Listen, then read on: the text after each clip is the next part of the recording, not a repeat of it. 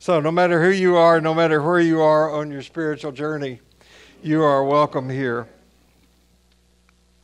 So, we have uh, not been together for this for a couple of weeks. Last week was Easter, and the week before that, we heard from the artist who did the uh, Stations of the Cross, which you, if you have not been across to see them in person, I hope sometime you'll take the opportunity to do that.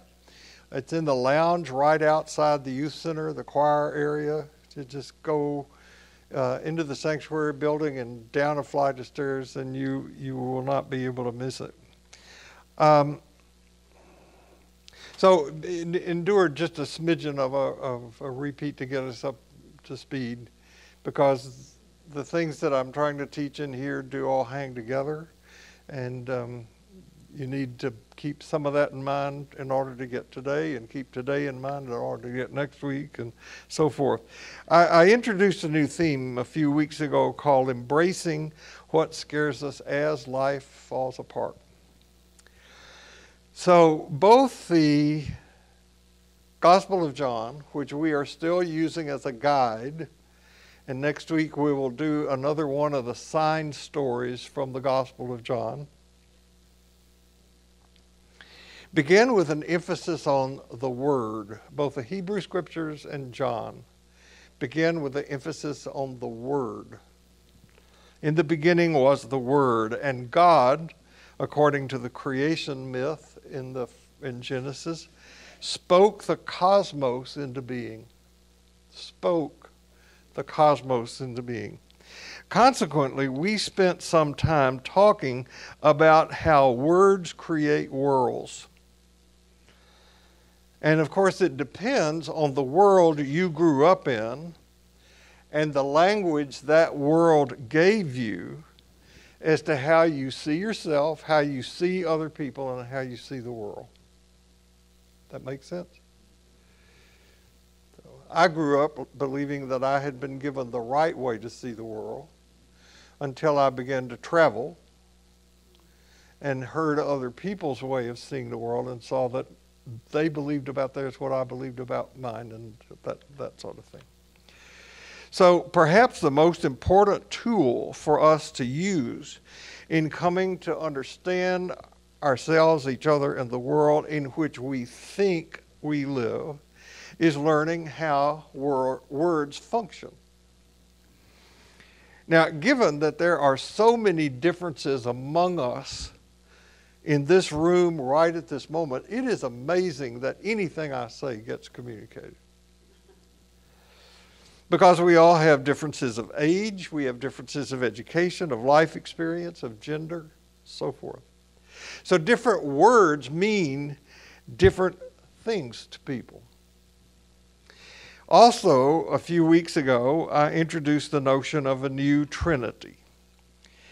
These are the three things I think should guide us on our ongoing journey through life on this planet. And the Trinity is made up of love, which we spent a fair amount of time talking about. It's made up of truth, which includes honesty. And it's made up of freedom. Those three things love, truth, freedom. We'll talk more about love in a minute even sometimes when words are not said, there is a huge amount of room for misinterpretation and for missing each other. We constantly, even in our most intimate relationships, can misread somebody's body language or someone's facial expression, or we read into body language and facial expression what that person may never have intended. Many years ago, back in the Middle Ages, the Pope was urged by his advisors to banish the Jews from Rome. It was unseemly, said some, in, some people, that these people should be living unmolested right in the center of Catholicism.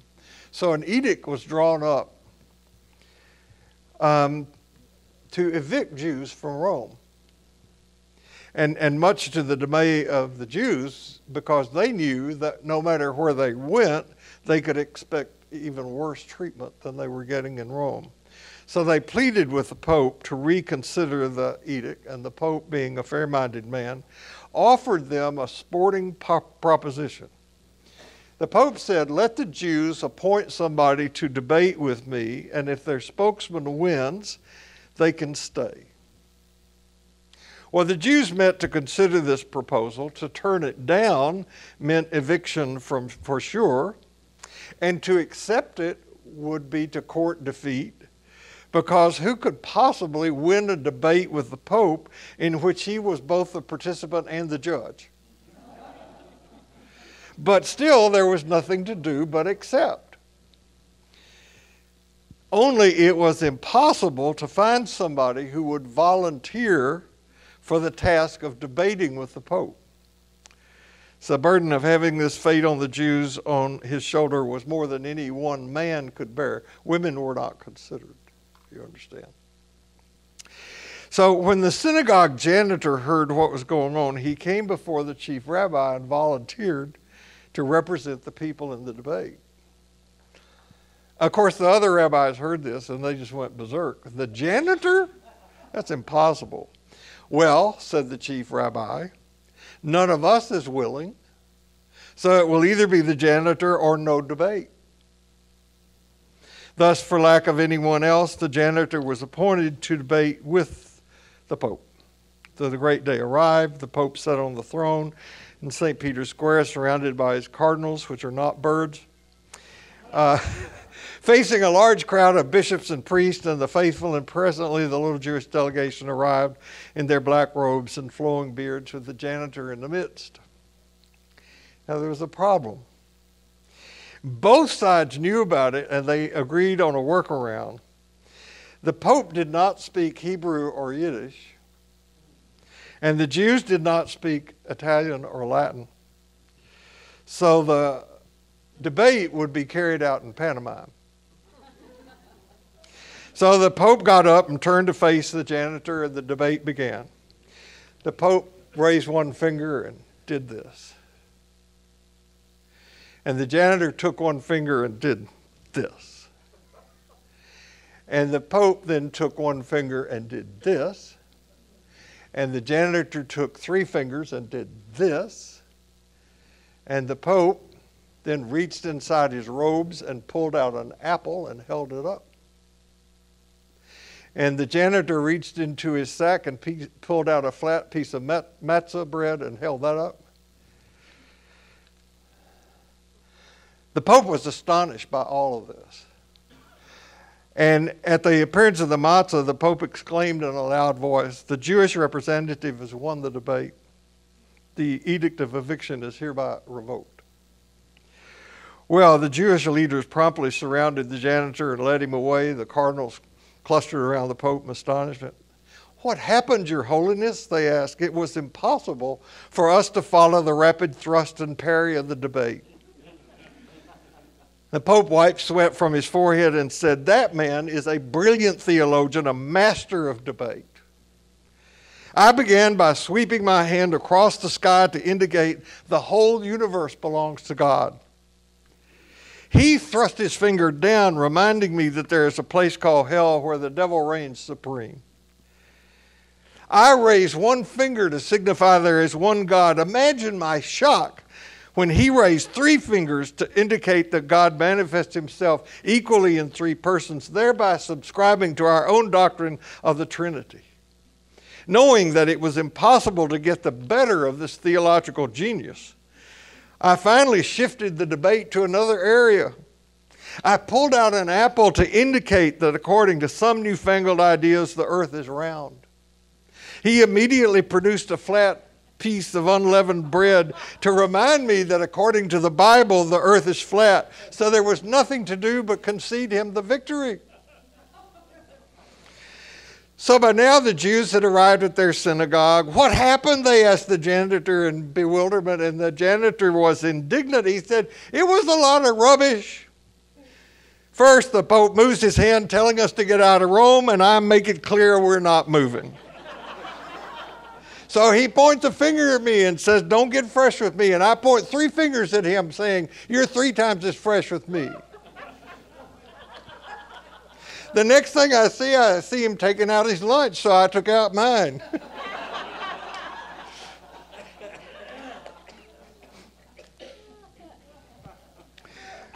Reality mostly is not what it is. But what we have decided is, and often we first make our conclusions and then find some way to arrive at them. Now, I believe that what's going on right now between you and me is a miracle. Though the Pope and the janitor were looking at each other in that story, they were clearly not seeing what the other had intended. Consequently, the first order of the day in doing spiritual work is to be present, to be awake.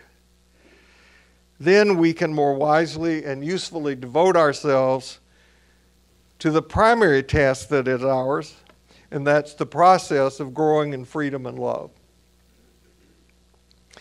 I said this in the sermon today, and I've said it in here before. After we have met our survival needs, which every person in this room has done, the primary purpose of human existence is to grow in freedom and love and to, and to contribute to the freedom and love of other people.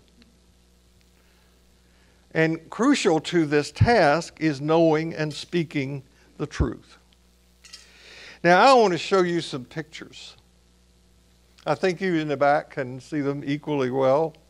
These photographs were used for an advertising campaign by the Colgate Company to, to promote a particular brand of dental floss. These were the pictures that were used.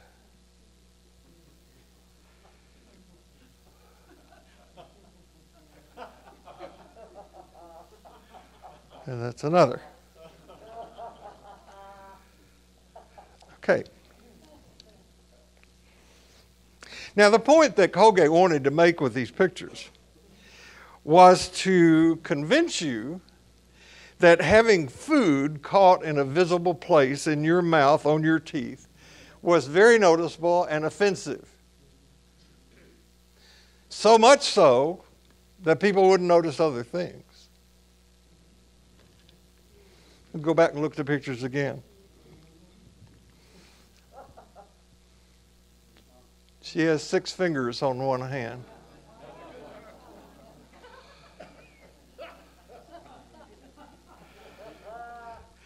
There is a third arm in that picture.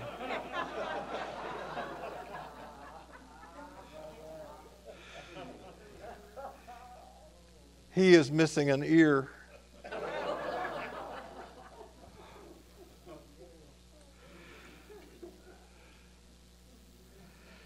Now, the very fact that I set that up, informing you that it was an advertising campaign, campaign for a dental hygiene project, that put a filter in your mind, causing you to see one thing.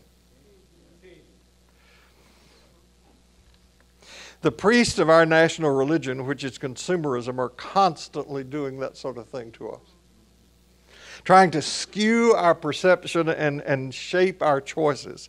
They tap into our natural inclination not to like our current circumstance by promising us that there is something better awaiting for us if only, and you fill in the blank. Buy their product, use their service, join their group, believe their story, whatever. Years ago, um, I used to brag that I had seen every IMAX film made until I met somebody who had. There are a lot of them out there, but at that time I used to love to go to the IMAX here at the museum and see the films, and I went to see Everest. Some of you saw that film. And then I went to see a film about the making of Everest. And then I got really fascinated by those stories and films. I read Jon Krakauer's Into Thin Air, and I think there was a movie made out of that. And I saw other movies where this kind of uh, climbing, mountain climbing, was done.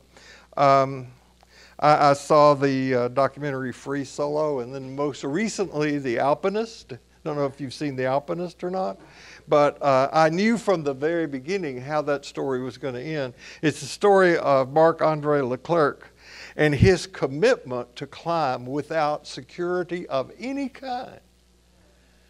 the highest peaks on the globe. And of course, he fell to his death. That was the end of that story. But when I talked about that in, in here, a buddy of mine in California sent me, because I said I was, one of the things I did was aware of was my fear of heights, and maybe watching that film and reading those stories was a way to deal with that. So he sent me some photographs of people in risky climbing situations. I'm not going to show them all to you, just two. But you just be prepared. Your heart's going to take a little, like when you see this, okay?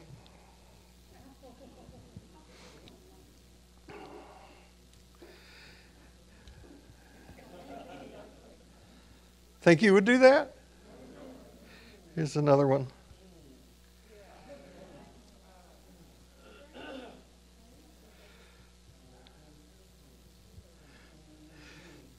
It's all about spiritual work is changing perspective and position. This is where those pictures were taken.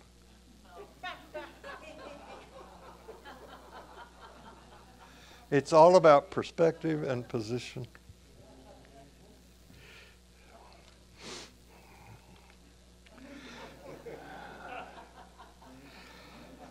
So, why use fear as an opening through which to see who we are, who others are, and exactly what our situation is? So, in the process of getting uh, more prepared to do this series on fear, I've gone back and reread a lot of Pema Chodron's stuff, and I want to read you a, a fairly extended passage by her. You know who she is, right? Pema Chodron is a Buddhist nun who lives, I think, in Nova Scotia. She's written a lot of books. She was um, Bill Moyers' favorite guest to have on his show to interview. She's just a solid person. I want you to listen to what she has to say. We cannot be in the present moment and run our storylines at the same time. Experiment with this yourself and watch how it changes you. Impermanence becomes vivid in the present moment. So do compassion and wonder and courage, and so does fear. In fact, anyone who stands on the edge of the unknown, fully in the present, without a reference point, experiences groundlessness. That's when our understanding goes deeper, when we find that the present moment is a pretty vulnerable place, and that this can be completely unnerving and completely tender at the same time.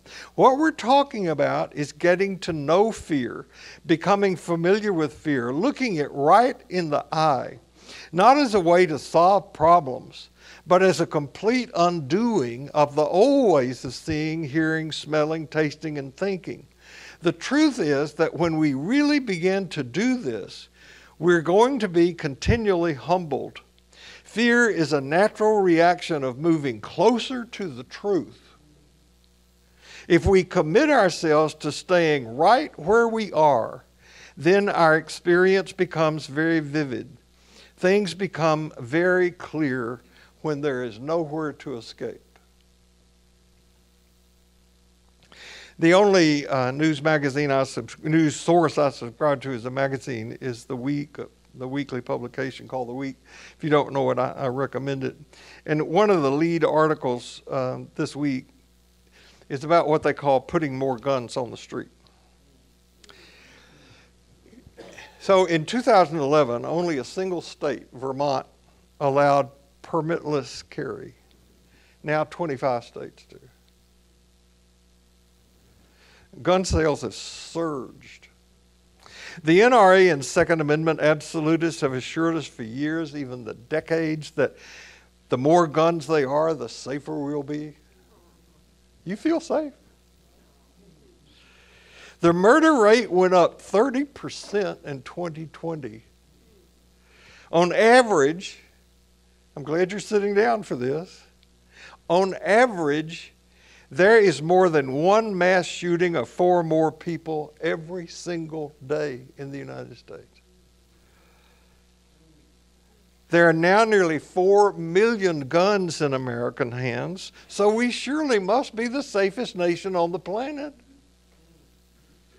Our own mayor said, um, now instead of throwing up the finger when people feel disrespected on the road, they are pulling out the gun. And shooting.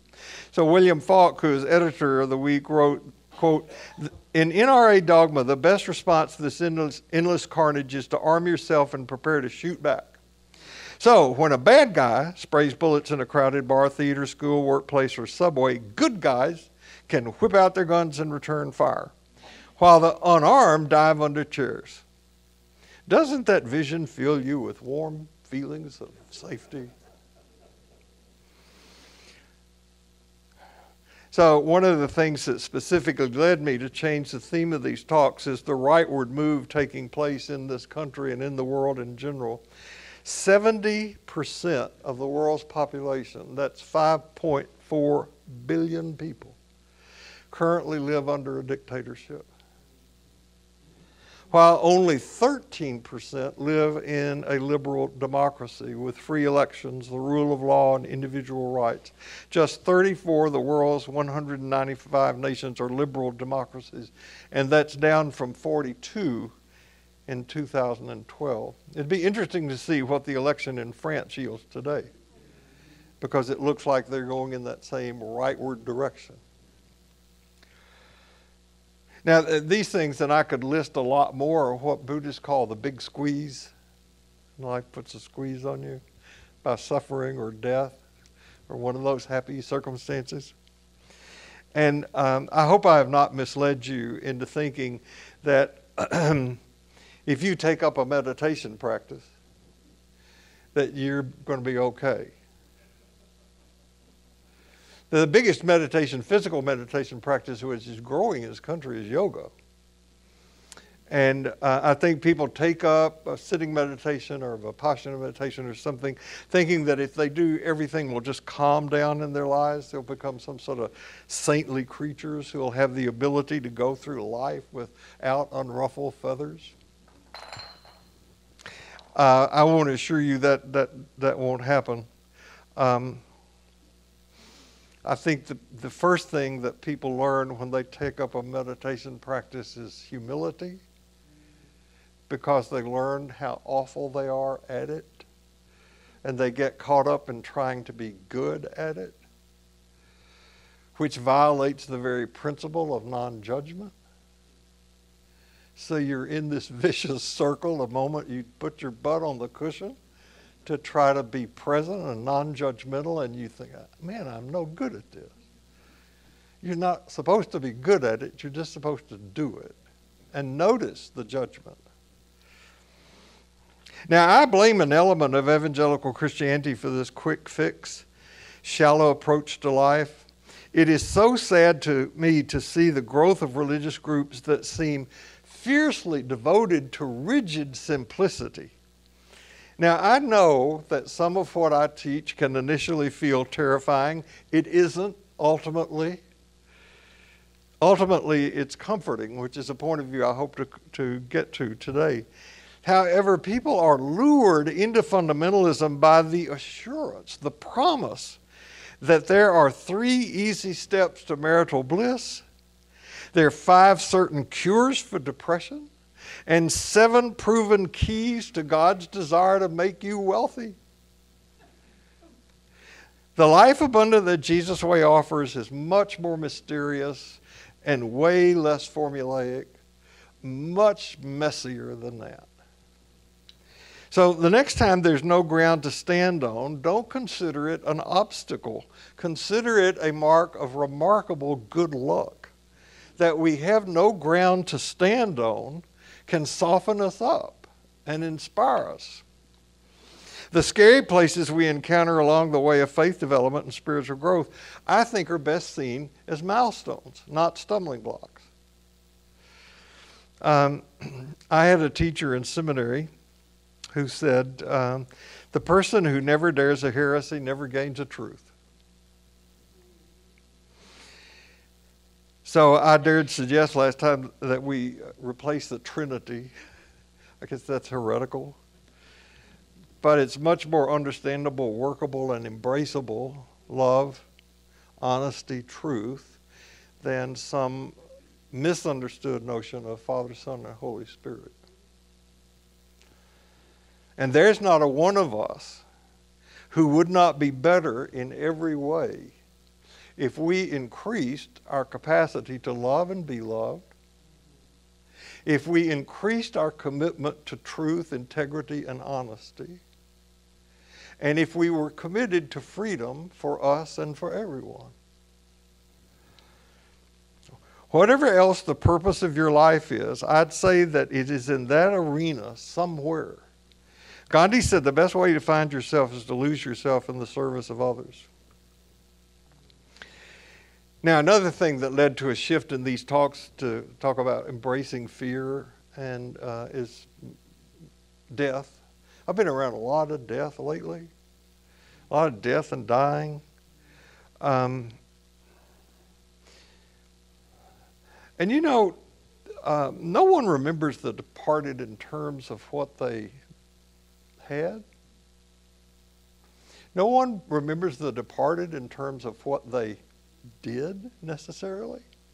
They remember their qualities of compassion and forgiveness and helpfulness and laughter and friendliness, all that kind of stuff.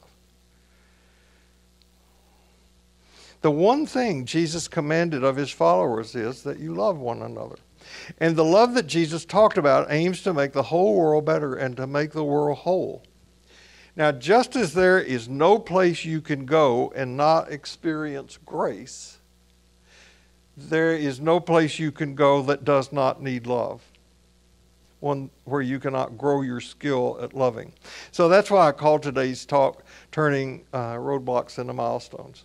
Now, everybody knows what a roadblock is. You got someplace you want to go or need to be, you got some goal or plan or something, or someone gets in the way of that not happening. So, I was doing a funeral here Thursday and got a call from the funeral home that they had hit a roadblock in the traffic and were having difficulty getting the hearse here.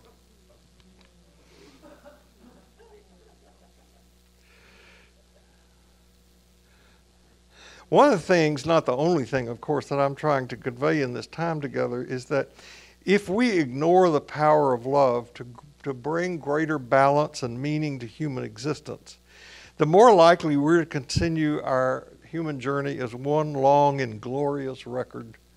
The solution to what ails us is love. Now, some people think that is naive. So let's talk honestly about it. I'm sure you've heard the phrase, everybody in this room, God is love.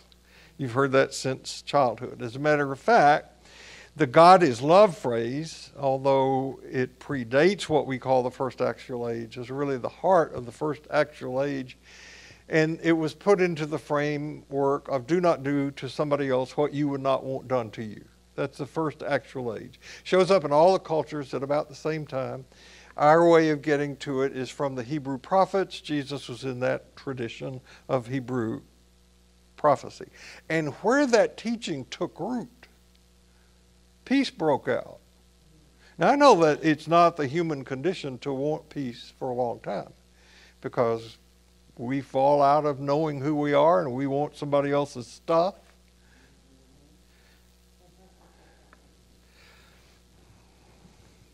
The people who created the Gospel of John were in the same tradition. And that's why in the Gospel of John you have over and over and over and over God is love, God is love, God is love, God so loved the world that this command I give you that you love one another. Love and the life this love produces is at the heart of the Gospel of John. God is love. And as Richard Rohr said over and over, Jesus was not about changing God's mind about us, but changing our mind about God. But understandings about God can form roadblocks for people. When I first began my work as a spiritual teacher back in the 60s, which was way too young to undertake such a path, I knew that God was a roadblock for those who had believed or who had been taught that there was a God out there somewhere.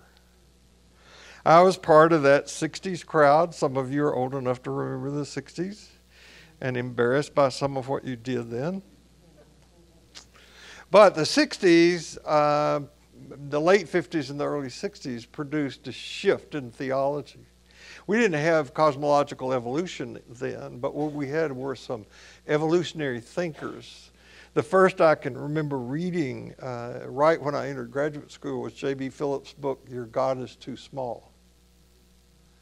And then John A.T. Robinson's book, Honest to God. And those books really affected me profoundly. Robinson suggested that we stop using the word God for a long period of time. I'm going to suggest that to you today. Because the, the word God causes most people reflexively, reflexively to think of God as being out there or as being a being, like a rock exists or a tree exists. So God exists. Do you believe God exists? Like a rock or a tree. What kind of ego does a person have to have to think that he or she can comprehend God? What kind of ego does a person have to have to think that a rightly worded prayer to this God and this God will do their bidding? So I have tried my best to avoid religious language especially if it's going to alienate people from what is. And another problem with the statement, God is love, which, by the way, I believe, is that it leads almost immediately, on the part of many people, to, well, if there is a loving God, how can He, always a He God, can allow the suffering that's going on in the world to happen? How did my, how was it my, my granddaughter died of leukemia if God is love?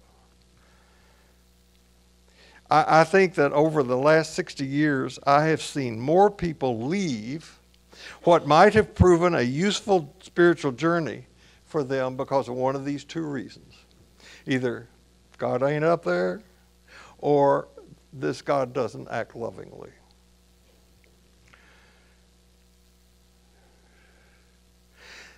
I've spoken about, you know, the suffering in the world. I've spoken about that in here before, but if it would be helpful to revisit that, I would be happy to do so. In theology, it has a whole section to itself called theodicy. Why is there suffering in the world? Well, we could talk about that. So I'm going to suggest that for the next month, um, don't use the word God, even when you swear. I, I know you do. I've heard some of you. So,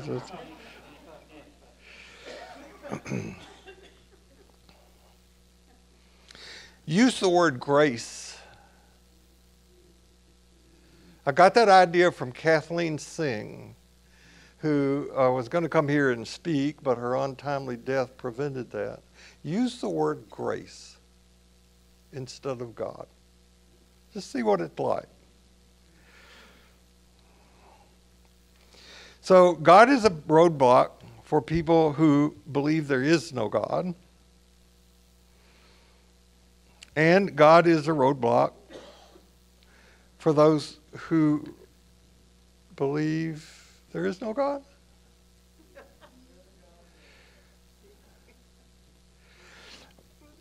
So I, I, have been profoundly influenced by evolutionary cosmology and so I say there is no God out there, up there, no theistic God who intervenes in our situation. That God does not exist. And that causes some people a lot of problem because they want the comfort of knowing that that God is there. So, right now, we're seeing played out in politics the blatant lies people are willing either to believe or speak not to be alienated from their group. I have spoken to clergy in the United Methodist Church who, in their heart of hearts, believe in full inclusion of all people at every level in the church, but they are afraid to say that because of being excluded from the group they're part of. I can understand that. My heart breaks for young Methodist clergy about what's about to happen in the United Methodist Church for those who really have want a position like St. Paul's has and the freedom for me to say the kind of things I said from the pulpit today and they don't have it.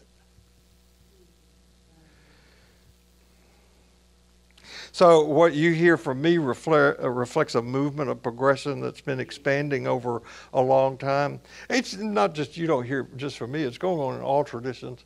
I keep up mostly with the Buddhist uh, tradition uh, in the journals that I take, but it's happening there too. The more articles about engaged Buddhism and uh, how th- how all of our cosmological information is shaping everything. So that what you have in religious and spiritual teachings are teachings that are more fluid, they're more inclusive than the ones that I certainly started with decades ago. I had lunch with an old friend this week, and we'd not um, really gotten caught up in decades. And we, um, the thing that dominated our talk, because we're old, both old guys, were the benefits that we have experienced from medical science in the last 15 years. And I am so grateful for those benefits because they saved my life.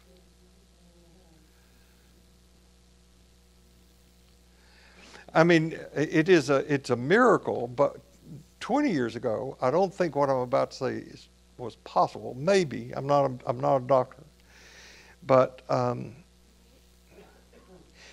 by the way, if you ever have to have open heart surgery, let me know before you go. I have written a piece that is titled What I Wish I Had Known Before I Had Open Heart Surgery, What I Wish I'd Been Told. Doctors don't have a time to inform you of everything that would be helpful to know, little things and big things. But uh, I didn't know that it was my prerogative to ask if it was possible for me to have open heart surgery without being put on the heart lung machine. I had that. I lucked out because the guy who did my surgery actually has invented surgical equipment that enables him to operate on a beating heart. Now, the advantage of that, if they don't put you on a heart lung machine, is you don't get what's called pump head or strokes. And um, I, I don't want the growth that has happened in the medical field to be off limits in my religion. Right? It, it, seems like that so many people can grow in every area of their life but this one. And, and I don't want to be hemmed in by those two verses from the Bible that say, we've always done it this way, or I'm not comfortable with that. So there is this story of a caterpillar who looks up and sees a monarch butterfly overhead and he says, You'll never get me up one of those things. but being a butterfly is what the caterpillar was made for. And we're made for ongoing growth.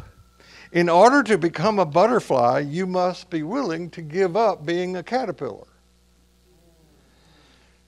Now, we live in a time when I call the loudest religious expression in our time, that of conservative evangelical Christianity, is becoming increasingly dogmatic and increasingly entrenched.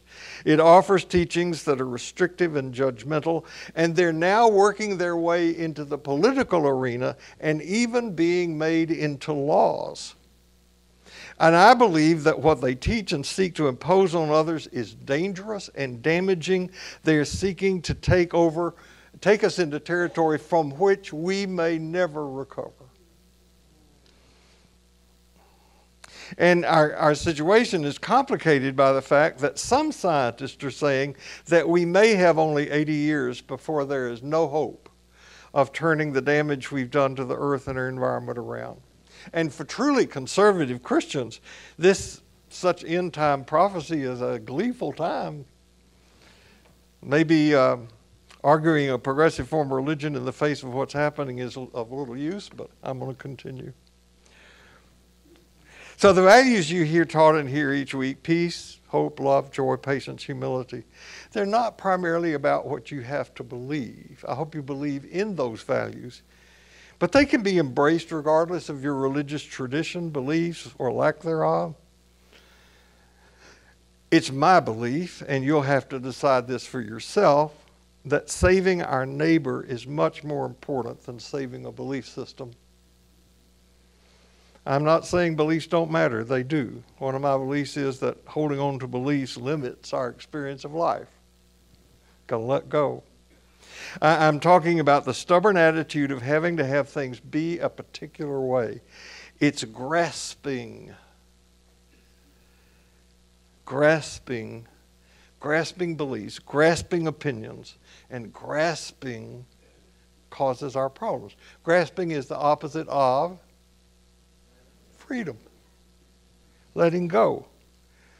Using beliefs this way creates a situation in which we choose to be blind instead of seeing, deaf instead of hearing, being asleep instead of awake, being dead instead of alive.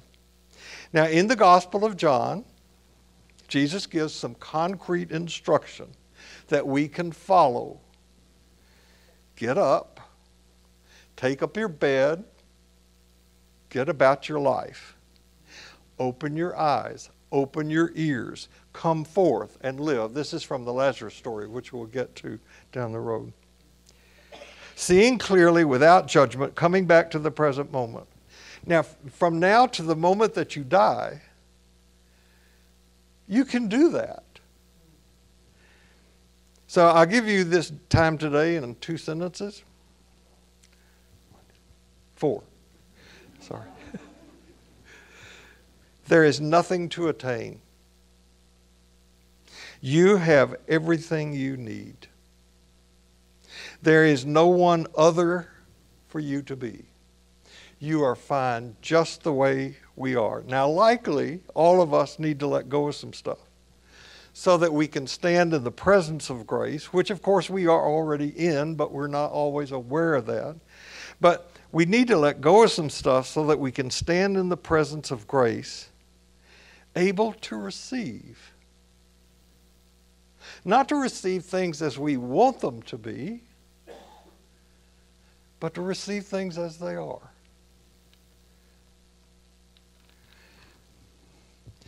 So, our time has come to an end. Where will we go and who will we be? We go out to be God's people in the world. I'll see you across the street in 20 minutes.